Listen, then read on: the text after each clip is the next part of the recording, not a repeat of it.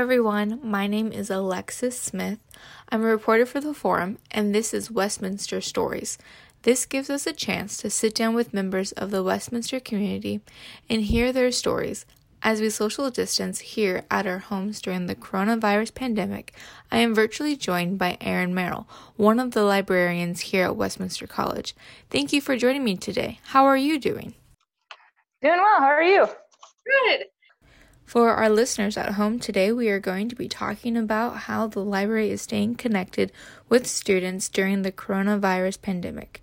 Erin, share with us an overview of what the library has been doing to connect with students. Yeah, so in all reality, we're pretty much offering all the same services that we were before COVID. We've just moved online. So the only thing that students should really be missing right about now is our actual physical building, um, which is a big perk for a lot of students. So we're sad that we can't offer that for the study space.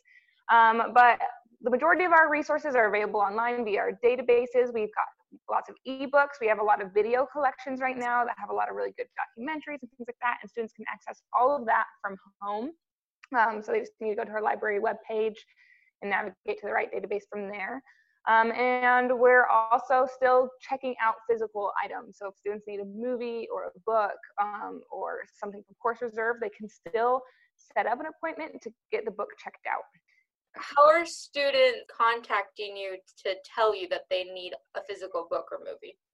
Yeah, that's a great question. So we actually um, have a library email address and so you can just email the library. I'm pretty sure it's just library at westminstercollege.edu. And you can also find that information on our library homepage.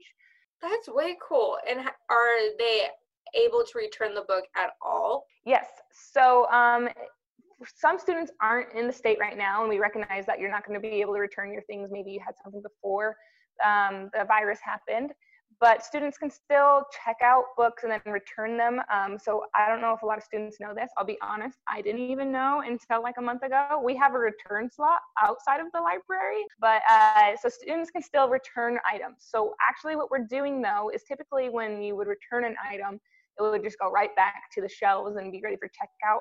But um, once an item is returned, it does go into quarantine, and so um, we have a room that's uh, set aside for any books that get returned and they'll stay there for a couple weeks before we um, put them back on the shelves just to make sure that we're keeping our patrons safe. What are some resources that the library is providing? I know that you mentioned that the resources are going all online. Um, what are those resources? Yeah, so uh, if students need to get um, like art, do research to find articles for their essays or anything like that, we do have tons of library databases so from our library homepage, there's a library database list. We have all the disciplines. We also have research guides. So if you have no idea how to do the research or where to start, um, we have them for all of the main disciplines on campus um, where they can walk you through each, each step of the research process. Um, we also will still meet with students virtually. Um, so if you have a question for us, we will still answer it. Awesome. Well, thank you so much. And thank you for all the resources that the library is providing. No problem. Thanks for reaching out. This is Alexys Smith with Westminster Stories. Thank you to everyone at home for tuning in. If you would like to check out more content from the forum, make sure to follow us online on Facebook, Twitter, and Instagram at WC Forum Media and check out our website, WCForumMedia.com.